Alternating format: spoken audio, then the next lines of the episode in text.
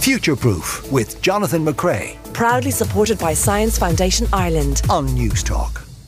Hello and welcome to Future Proof on News Talk. This is the show where we take a closer look at the world around us. I'm Jonathan McRae. Coming up on this week's programme, how to talk dolphin. Our standards have really dropped, haven't they? Uh, if you'd like to get in touch with the programme, you can email us science at newstalk.com. You can also find us on Twitter. We're at Newstalk Science. Or you can text us for 30 cent 53106. As ever, we get to all of those comments in the podcast. Listen and subscribe for free on the Newstalk app powered by GoLoud. And you'll hear some listener stories too. First, though, um, it's time to look back at some of the week's science stories. And we're joined by recovering immunologist and medic Dr. Lara Dungan and Dr. Shane Bergin of UCD. You're both very welcome. Our first story, Lara, has to do with the all hallowed CRISPR. Yeah, so everyone who's listened to this show, um, so you know, all, all five people and my mom know what CRISPR is at this stage, and, and they're well used to hearing. So, so the basic idea behind CRISPR is that it's a gene editing technology, so we can change the genetics of a cell or presumably a person. But the key thing is that this went into clinical trials in humans in 2020. This has been going on in people for at least two years now. And there's a new paper that's just been released from the Tel Aviv University, which is, I think, kind of an inevitability, but also quite shocking. And what it's saying is that up to 10% of cells that have been treated with CRISPR have a significant percentage loss in their genetic material. And this can have massive consequences. So, I'll just tell you exactly what I mean. So, CRISPR goes in and it edits the genetic material. And what the people who are doing this are hoping is that it does exactly what they want and nothing else. But what this university have proven is that in uh, between 2 and 10% of cells when they look at them in a very fine way so they're actually looking at one gene at a time and they're sequencing the RNA just in sorry in one cell at a time excuse me Right. and they're sequencing all the RNA in that one single cell and they found that up to 10%, depending on which chromosome they're looking at, has been massively altered and sometimes even full chromosomes lost. And this is desperately important because not only do we have cells that have a mutation that causes them to be carcinogenic, which means turn into a cancer, we also have vitally important genes in a lot of our, well, in all of our cells that stop cancers. So they're, they're, they're the genes that suppress cancer causing genes. And if you lose these, then you get cancer. So if you're losing large parts of your genetic makeup, there's a huge possibility that you could have a malignancy, a cancer in the future. And this has massive consequences. Now, at the moment, and very rightly so, CRISPR technology is being used only in adults, those who are very unwell, and those who have a, a significant chance that it will improve them. And this is medicine to a T. There is no such thing as a risk free procedure. I can't tell you to have a paracetamol without telling you that there is some sort of risk, and it's a risk benefit balance. But it is so important that we remember this when people start to talk about tinkering with little small blastocysts that are going to turn into embryos. Before we do anything like that, a long time before, we need to remember that this is a f- not a foolproof technology. There's huge flaws to this still, and it's all about the risk benefit analysis. So at the moment, I do think that the benefits are there for people who are being treated with it, but we need to hugely remember that when we start talking about awful things like designer babies and, and things things down the line. This research is presumably working on um, historical work, which presumably is is the CRISPR Cas9 first iteration. But there, there has been since CRISPR the next generation, CRISPR Discovery, um, and all the other versions, later versions of uh, CRISPR. Presumably, they are uh, better and less likely to So it's to actually cause this, or it's repeated the exact thing that was done in the clinical trial in 2020. So it's repeated two years ago what happened in human beings. So it's it's taking these human beings as very important people, and that's what matters. So it's it completely replicated that, and that's where they found all these flaws. So this is only two year old technology. It's it's, it's younger okay. than my child. Uh, right. Um, Shane, our second story uh, is a good news story um, from uh, the company that made DeepMind. This is AlphaFold, and it could revolutionize our understanding of proteins. What's happening? Yeah, um, Lara talked about CRISPR being only uh, two years old. Well, this this one's only uh, only a year old, AlphaFold, and it has done remarkable work, or the people behind it have, and it's all associated with uh, artificial uh, intelligence, uh, which mimic human ways of learning, as we know and have spoken about a lot. And what um, this uh, research has been able to do is to determine the structures of an incredible 200 million proteins um, from almost every organism on the earth. That's a million plus species, right?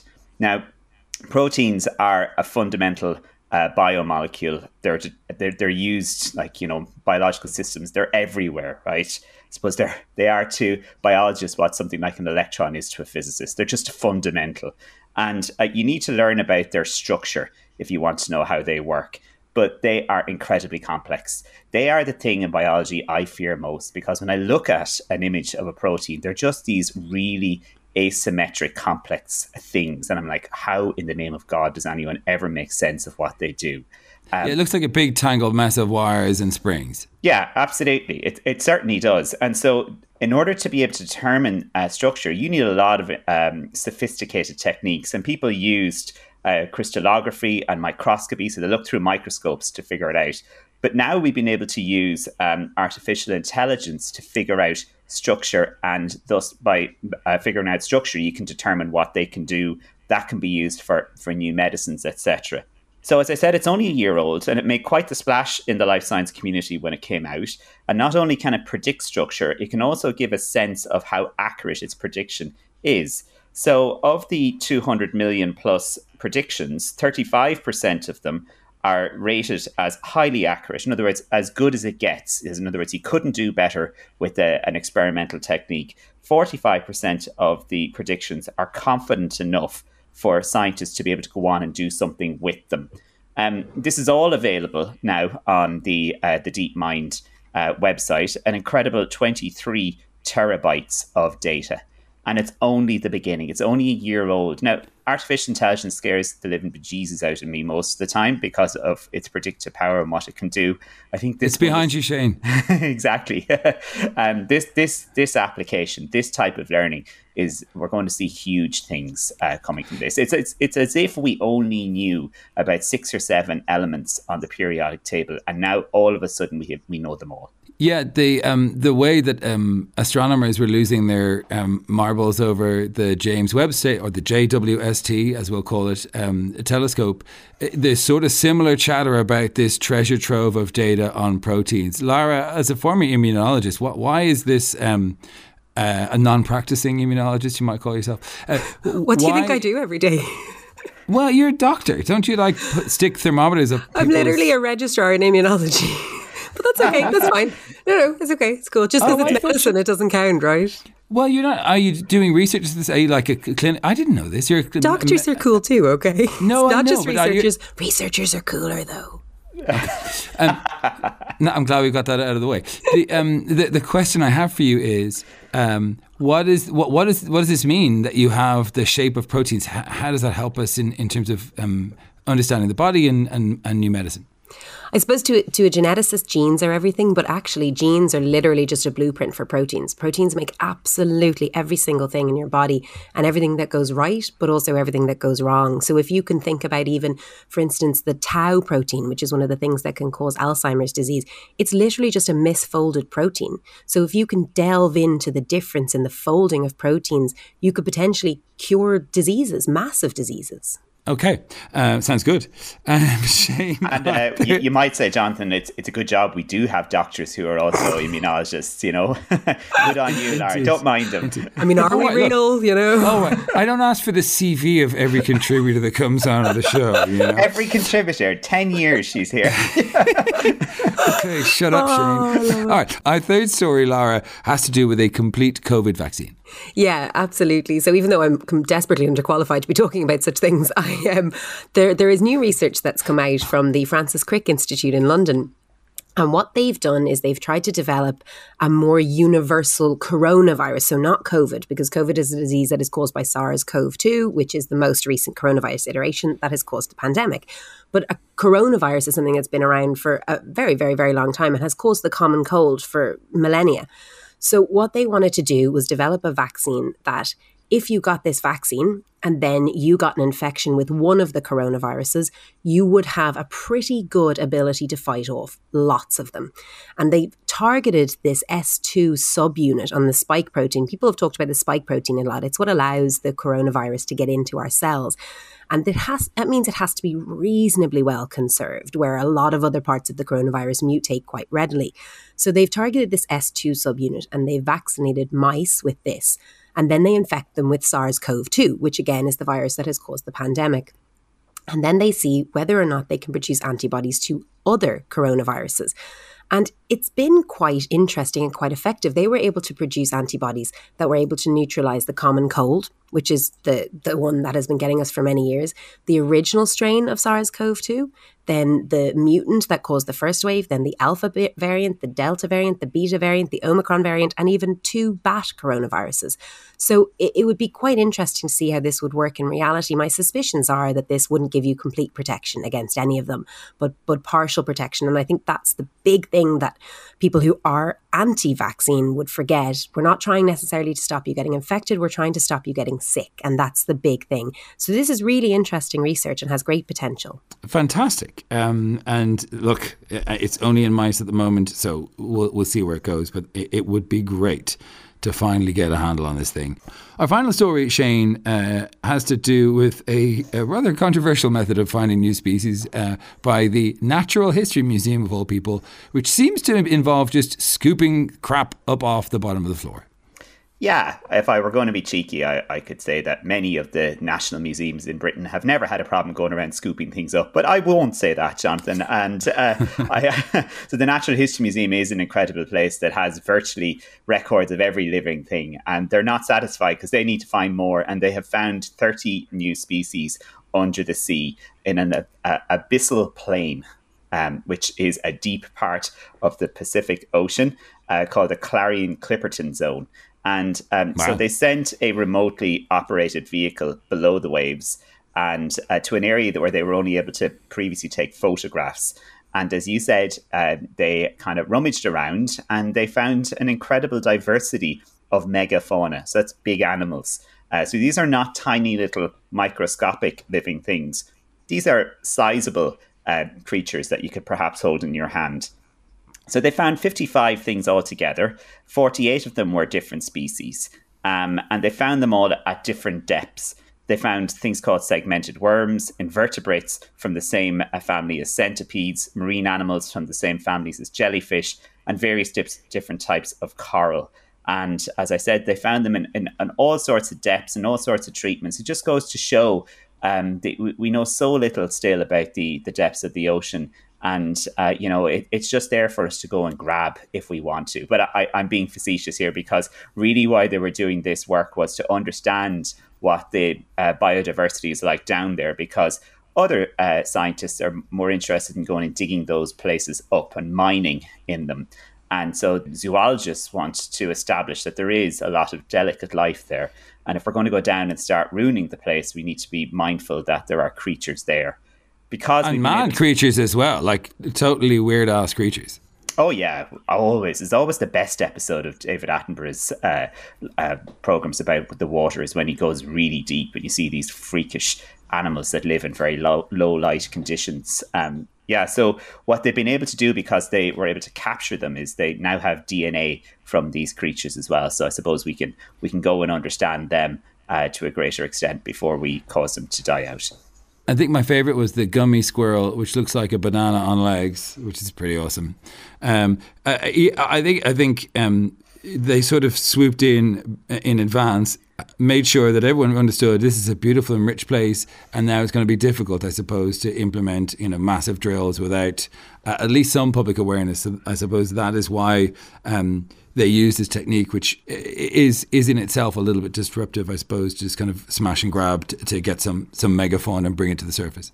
Yeah, it is, but perhaps it's you know maybe it's the only way for us to figure out what they are and where they are. All right, thank you very much, both. Now, if there's something strange in your neighborhood, who are you going to call? Ghostbusters! Or, you know, just a professional psychologist. The science of the weird is on the way. I'd rather a Ghostbuster. What? It's it's summertime.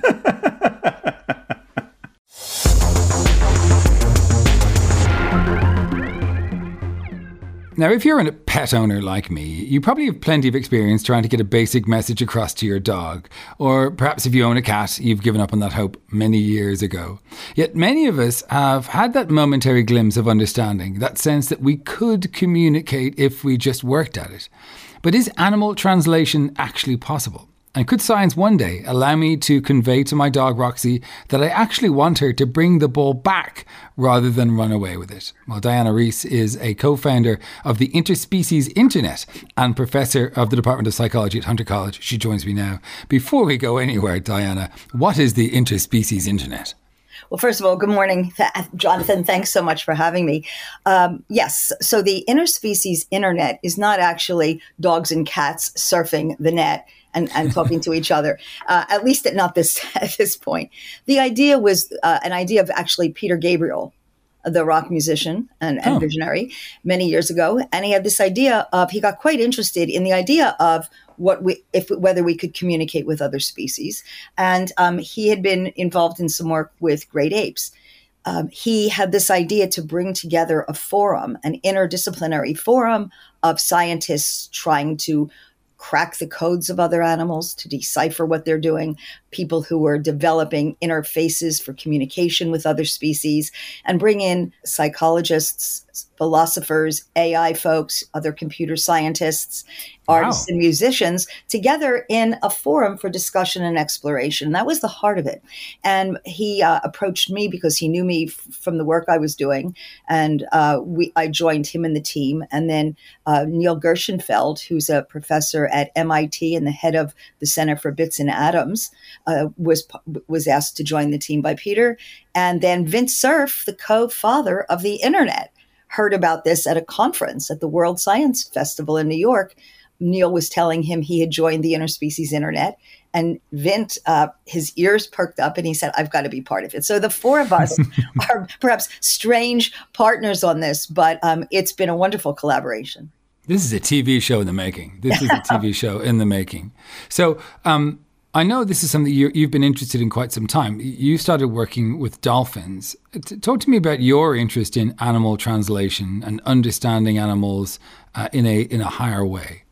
Well, my background was actually both in theater, the arts, and science. So I brought this inter, interdisciplinary mix. My PhD was in speech science and communication. So I was studying what's the big word is bioacoustics, how we look at the sounds of others, humans and other animals. And I was fascinated in, when I was doing my PhD in learning more about dolphins because, first of all, they have these are highly social, big brained mammals. In fact, like us.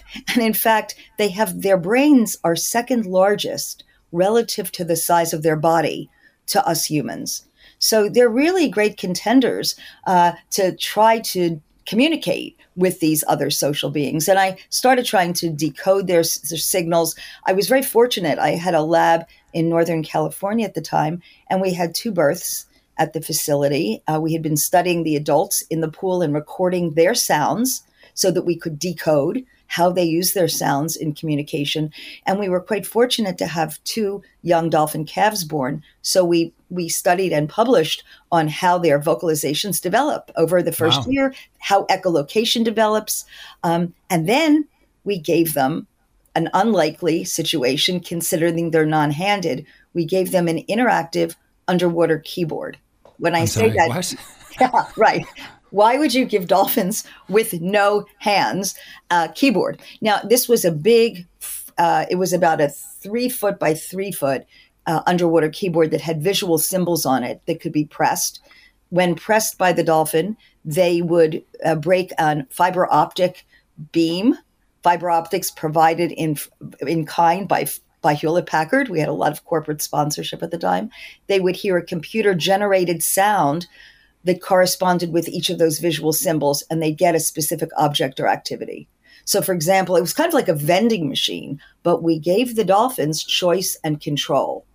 Instead of trying to train them, I wanted to say, Here, I'm working with this really big brain species.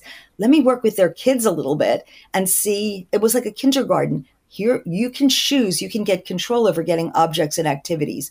If you press a different symbol and those symbols moved from position to position, there were nine positions, would they imitate the sounds? Would they use them? Mm. And absolutely, the answer was yes. With Wow. little- with very little intervention or instruction, we just let them explore it. And what They- was this, Diana?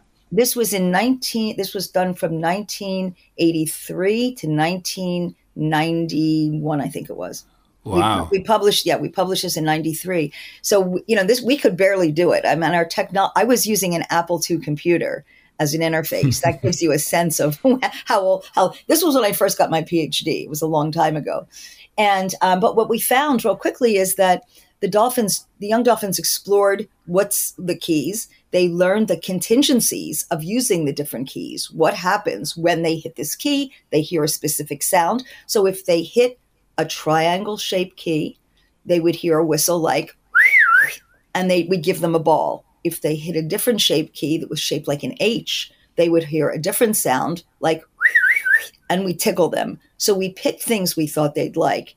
And in fact, they, they did all that. They showed preferences for their preferred objects by hitting those keys. But what was more fascinating was that they quickly started to imitate the sounds. They started to use them when they were interacting with the corresponding objects. And in the second year of the study, they started actually combining two of the toy sounds. And it was in a context of when they were playing with those two balls to get the two toys together, a ball and a ring. So, why is that important? Well, it gave us a way of trying to understand how they might organize and use their own signals. These were whistles that we designed on a computer.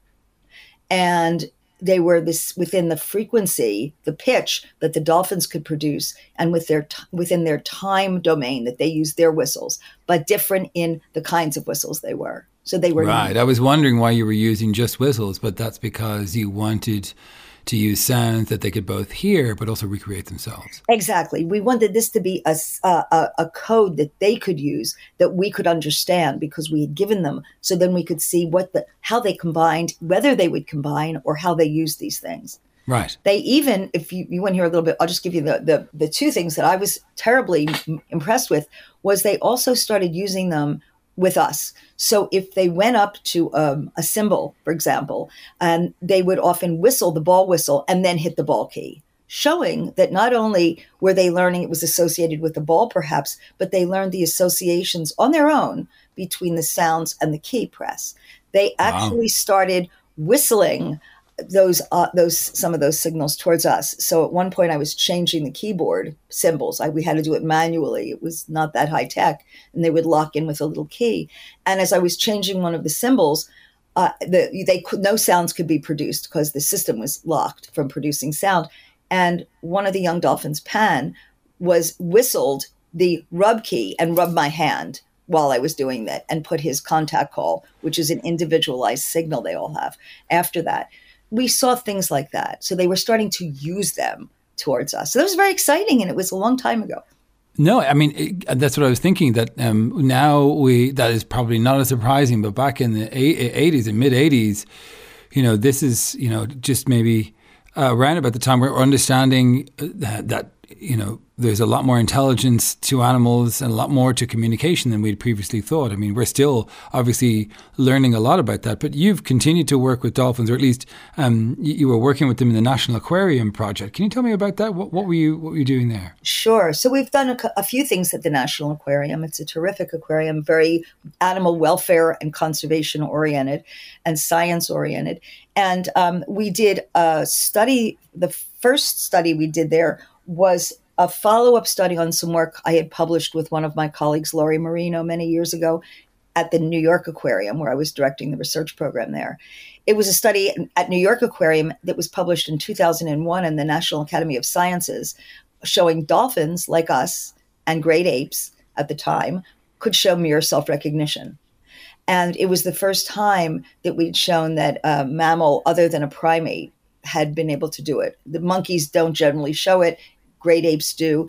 And we used to think this was unique to our kind of intelligence. So we showed that with two uh, adult dolphins, actually male, but they were young adults, juveniles. Um, then at National Aquarium, one of my graduate students, one of the graduate students in my lab, Rachel Morrison, and I looked at whether at, at the age at which it might emerge in young dolphins.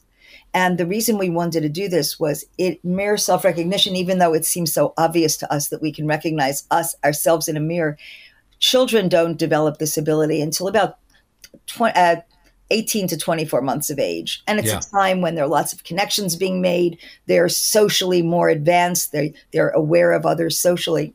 And young dolphins are born in a highly precocious or advanced state. They have to hit the water swimming, so to speak, stay with a group, be able to stay up, stay with their moms. They have to be able to breathe, you know, at a certain rate. And um, what's interesting is we we predicted that given the fact that they were socially advanced and their motor skills were advanced, that they might show this. And in fact, they did. So we tested um, a whole social group of the dolphins, give, providing them with mirrors, and we we we published on the two youngest because what we found was that they actually show mirror self recognition earlier than human children. that's you know that all that work and the similar work in corvids that we know crows can also do this. It's gone beyond mammals and primates, but um, the the communication between one animal and another another. I suppose the you know the dream is a Doctor Doolittle sort of scenario, but realistically, when we have inverted commas conversations with animals, they tend to be uh, highly trained, highly closed, and really about specific wants and needs, right? You know, temperature or warmth, cuddles or food. I'm wondering, is is it too much to ask for more than that from from animals? And because we do know that, for example, elephants mourn their young, uh, as do many other animals. That there are complex behaviors that we see that uh, are you know are rare in animal, animals, but do happen. And my long-winded question is: Do we project too much of the consciousness of being a human onto the the existence of being an animal? And, and will we ever be able to go beyond very simple interactions of you know give ball that sort of thing uh, with animals, given the limitations that we see in the human experience versus the experience of animals in the wild? Yeah, no, I think that's a, a wonderful question. And it, it's a question that I think about a great deal. You know, we're looking at others, other people as well, and other animals always through our own lens, whether it's our cultural lens. And we, you know, we think about, well, if we see it this way, may, that perhaps they see things like that. And I think with other people as well as and other animals, we have we have to try to find ways to get out of that lens. So I think one of the first steps that may seem obvious when I say it is we need to build a relationship with an animal. I mean, communication is about sharing information. And if you don't have a relationship, first of all, we're kind of deaf and blind to what those animals are about, what their lives are about. So much of the work that I've done and that other people have done starts off by observing and listening to what their worlds are about. What are the Yeah. social lives of animals about? What are so for example, we take in, in the interspecies internet approach, as well as my own personal work, there are two paths. One is observation and recording their behavior, what they're doing. So we use aerial drones now to get a view from above where we're not affecting their behavior and we've tested to see it doesn't the drone doesn't seem to interfere we've we've t- looked at that already. And then we try to record what they're doing. And we do that in aquariums in the wild in belize and in bimini and other places. But then we try to do experiments where we will work with animals in aquaria and try to enrich their world. So it's really giving back to them where we give them choice and control and systems like that. Um, so it's that mixture where and then trying to develop these relationships with the animals. It's you know my my own work was involved with uh, three dolphins at Marine World Africa USA in Northern California, and I worked there for ten years. I was with the babies, uh, the calves when they were born. We worked with them and their moms, kept the group together, and I had a very personal relationship with those animals. I can give you some funny and interesting examples of things you may see when you have these relationships, but that comes first and they react differently to different people. These are big brains. And um, you know, we've had some interesting examples that are anecdotal in nature, but give you a glimpse so that you can then design experiments. And that's very much how I work. G- give me uh, those examples, please. well, I'll give you two. Okay. So, one was my first encounter with a dolphin mind. This was when I was a graduate student. I had a grant from the French government and I was in the south of France working, and I had the um, opportunity to work with a very young dolphin. This is where I was just testing whether they could see visual symbols. It was very preliminary before I did the keyboard study.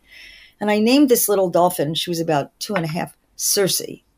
And she had been brought in from the wild by someone. I, I want to just say we should not be taking dolphins and whales from the wild. We want to leave them in their environment and protect them where they are. I work very hard at that. But at the time, this was back in 1978. So Circe, they asked me in exchange for me um, observing her behavior and working with her, would I teach her to station when I fed her? Because she was used to swimming around with other dolphins and she had to learn to stay still in front of a bucket and just stay there till I gave her a terminate signal.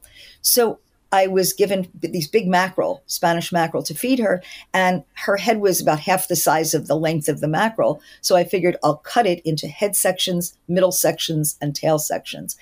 Circe readily ate the heads and middles, spit out every tail I gave her. And they had little fins, you know, the back fin. And I thought, well, maybe she didn't like that. So I cut the fins off and she ate them. I joke that she trained me to cut her fish a certain way. Yeah. But anyway, everything was going fine. And in the course of me teaching her not to leave until she got the terminate signal, she, I she would leave because she was still learning. And whenever she left the station, I would give her what I called a timeout. It was a technique that people had used when you don't have a other means of communication to say something's wrong. I would just back away, stand about 10 feet to 15 feet away from the pool and look at her, and she'd just be bobbing there watching me. But it served as a correction mechanism. So she knew she did something wrong. So everything was going fine. Circe was a smart dolphin. She learned fairly quickly to stay stationed. And then once everything was going well, by accident one day, a few weeks later, I gave her an uncut tail. It was my mistake. Circe looked up at me, spit the tail out, and made a beeline across the pool took a vertical position and just stood there and s- stared at me. Mimicking your uh, reprimanding behavior. Well, it certainly felt like that because she'd never done that before. And I had a young student with me at the time. Uh, and we kind of looked at each other and think, thought, is she giving a timeout here. Now that's a real anecdote. There's nothing you can do, and I can't I can't publish on that uh, because yeah. who knows? It could be a lot of things but I turned it into an experiment that became one of the unplanned experiments for my doctoral thesis. Um, and what I did was I was really careful to cut all her fish over the next the course of the next weeks. But then I did a series of probes where during those weeks I would give her on occasion at one uncut fish. And each of those next three times I did it, she did the same behavior. That's where you can turn something you see as an anecdote into an experiment to test a hypothesis. So this is exactly what I was wondering because that seems to go beyond simple "give me this, I'll give you that." You know, um, satiation of desire, you know, food or or or comfort. It seems like that dolphin uh, appeared, at least, to be expressing uh, an, an a complex emotion of of disappointment uh, to you. I'm wondering, do do you think that with all the technology we have, our understanding of the brain, animal cognition, will we ever get to a level of being able to communicate or understand our animals uh, in the same way as we understand each other? Yeah, I don't know. I, you know, it's a great dream. I think part of it is going to require us understanding more about the animals and what their lives are and what their communication systems are like.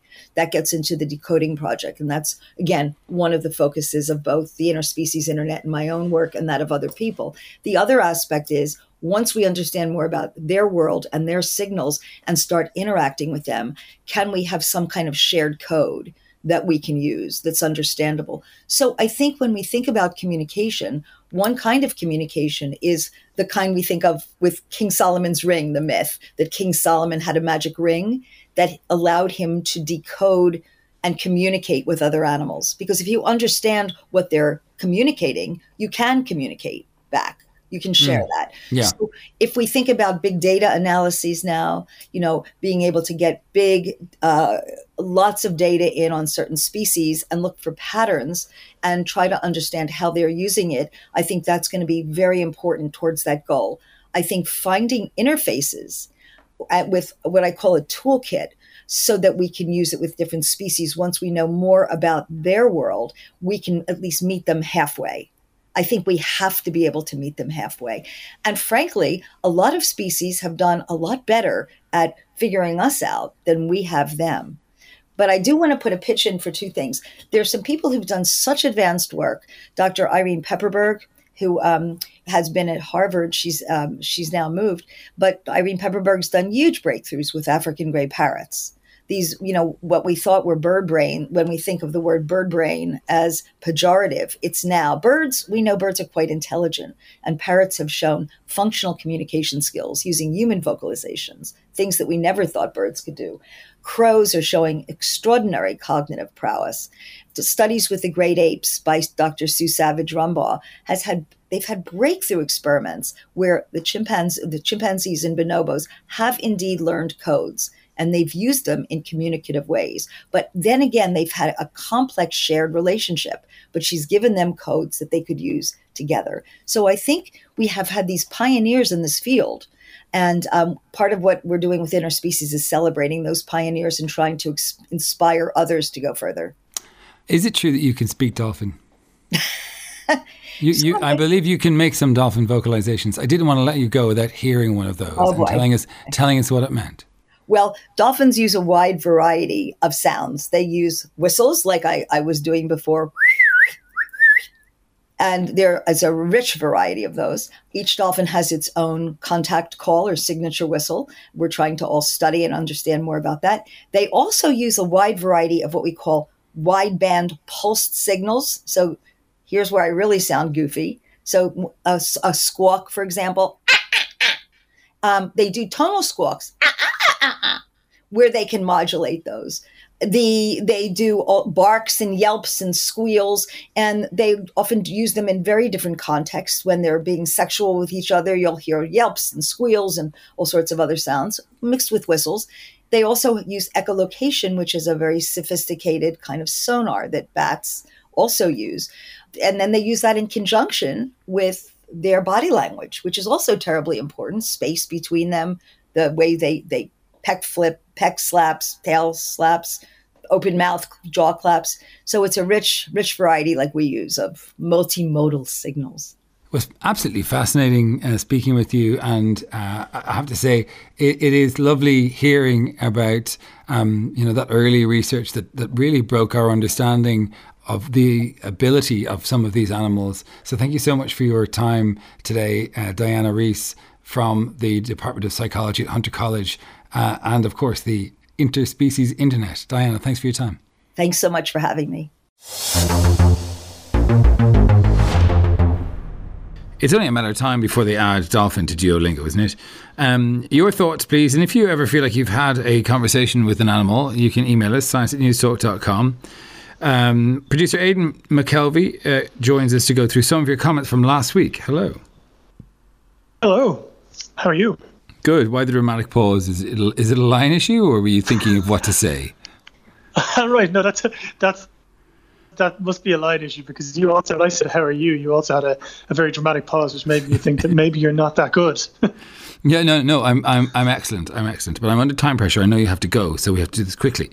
Um, so let's get to some of the comments from last week. We um, we were talking um, in the news about a review of a whole bunch of studies on um, serotonin levels, and the review said that it's pretty conclusive as far as we can see, a very thorough review that uh, serotonin levels are not linked with depression. That's what the, the review said. And uh, we got a huge amount of comments in from it. Um, some people saying this is um, misrepresentative we, we believe the tweet was accurate. Um, there was another um, comment about whether or not it was responsible to, to mention this in a, in a tweet, and I feel you know, if you're going to get your medical advice from a, a, tweet, then that's problematic. But we, we followed up with that. Um, it, obviously, you know, like it goes without saying. I don't know anyone who's ever, you know, made a major medical decision based on on a single, um, uh, uh, you know, comment on a on a podcast. But don't make those decisions without your doctor, right? But uh, that being said, uh, let's get to some of your comments. Um, as you say, um, One people said, uh, "Are they telling people over the radio their meds don't work and would make no difference if they stopped taking them?" Sounds dangerous to me. What's dangerous, Nipper, is uh, you saying that when that's not what we said at all. Not to be pointy or anything, but we didn't say that, do we? We said nothing close to that, Aidan. No, I think I think you, in this situation, I think this speaks to what I was talking to with you about a few weeks ago about Twitter and the way it works. I think you can be as pointy as you want because people. The problem, one of the problems with Twitter is there are three things that people are ready to do. One, they're ready to be indignant. Two, they're ready to read a headline and not read any further into the article or listen to the piece. And three, they're willing and ready to assume the absolute worst uh, possible attention on the part of the person who put up the tweet. None of which was in the, none of that was in the tweet, but lots of people jumped to that place straight away. Indeed, indeed. Indeed. Um, so no, Nipper, we didn't say that. Um, and it would be dangerous had we said it, but now you saying it, other people then thought that we said that, which we didn't. So you can see how this is problematic, Nipper. Um, uh, Connor Tobin also said, given what we know about how social media works, I can't help but wonder if it's dangerously irresponsible of Newstalk FM to promote an already popular show in this way. I appreciate the uh, the compliment that it is already popular, but we didn't, as I say, it, it, the tweet was accurate. But there is, um, I suppose, a point to be made from uh, Owen, who who commented on on what we were saying. Um, we tweeted: New research has cast doubt over the use of antidepressants after a review found no clear evidence that low serotonin levels are responsible for depression. So that is is technically accurate. Um, Owen says it's a review, not re- new research. I think we say that in the tweets, and it casts no such doubts. I think it does. Um, it has the antidepressant effect of drugs that increase serotonin availability in the synapses that led to the monoamine serotonin hypothesis of depression in the first place, not the other way around. Not going to argue with that because I don't understand it. The review itself seems uncontroversial, but the, this part of the conclusion is so odd. Who needs to acknowledge this? Some science journalists and Twitter users, maybe. The failure of the serotonin hypothesis has been discussed in undergraduate textbooks for years. Decades of research has found SSRIs and similar antidepressants work for some people and not for others for reasons that are not well understood. This review didn't examine the effectiveness of antidepressants, and they are only discussed as a confounding variable. Well, this is all presumably true. I, am not an expert um, in the in the the subject, Owen, but um, for me, as a layperson, my understanding, and maybe maybe I'm way out of touch, but my understanding was that serotonin levels were associated with um, with depression, and the idea that um, there is no clear evidence that low serotonin levels are responsible for depression. That was brand new to me. Um, so uh, that's why I think um, it was also brand new to, to some of our research team, which is why uh, they tweeted that out. So that was kind of boring, really, wasn't it? But there you go, just setting the record straight. Um, it's like okay. Um, we were talking about penguins, and Jack Embray says on the future of penguins, the penguins in South Africa are dropping quickly in population due to reducing fish in the area. In an effort to move the penguins to richer grounds a few kilometres along the coast, scientists are making realistic model penguins and placing them on beaches and rocks so that real penguins out fishing will see them, come in to say hi, and settle down. And it's working. The penguins are slowly moving to richer fishing grounds. Amazing! That is amazing. I did not know that. That is amazing as well, considering like last week our discussion about animal perception. I was like, would they not have some sort of way of detecting whether it's not a real penguin, penguin or not? But then I figured that probably what happens there is the penguin goes, "Oh, look, a penguin," and then they get over like, "No, it's not a real penguin." But this place isn't too bad. I'll stay here. Yeah, um, I, I, those stories I absolutely love. Um, maybe we might see if we can find a researcher from behind that. Um, and then we were speaking about bisexuality on the program, and we were talking about Kinsey. Um, uh, and someone says Kinsey also researched children and sexuality. How? By communicating with paedophiles and recording their abuse of children. Just research him, and you were praising him.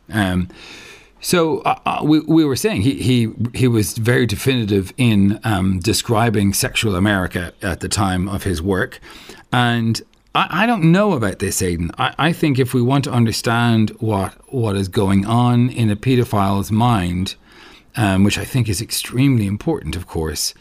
Um, I kind of understand. I understand why some person, some scientists might say we need to ask questions and uh, and and uh, you know and record that information. I don't know where, where do we stand. I mean, like the, it, it, maybe the duty of care, the dial of duty of care has shifted now. That if, if someone confesses something like that to you or says something like that to you, then you must immediately report them. But then you're caught in this trap of no one will ever speak about what it is that they do or why they do it um, openly or in or in confidence because they know that it will end up um, getting them reported and, and put in jail. And so we we find that issue more difficult to understand. I, mean, I, I, this is not an area of expertise of mine. I'm fully open to. To, to, to, to someone explaining what the best approach is to try and understand why people have these these compulsions and more importantly why they act upon them um, which is uh, of course something that we all find um, extremely apparent just to state the obvious um, so uh, I don't know your, your thoughts on it on it Aidan I don't know what the practice is now well, it brings to mind that kind of moral quandary that exists for both the legal profession and the psychiatric profession. Yeah. Like, you know, they, they have this commitment to keep confidential or to, to speak to, you know, in case of uh, the legal profession and in the case of some psychiatrists, people who will have done hideous acts, murders, uh, criminals.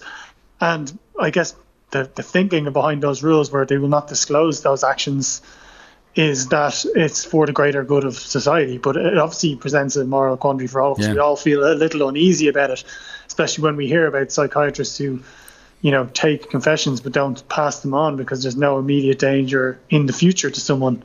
Yeah. It's not something that feels nice, but I'm sure researchers, especially in psychology, psychiatry, have talked to all sorts of people who've done all sorts of terrible things uh, as part of their research. You know, yeah. they probably do a lot of research with convicted criminals, and maybe a lot of good comes from that.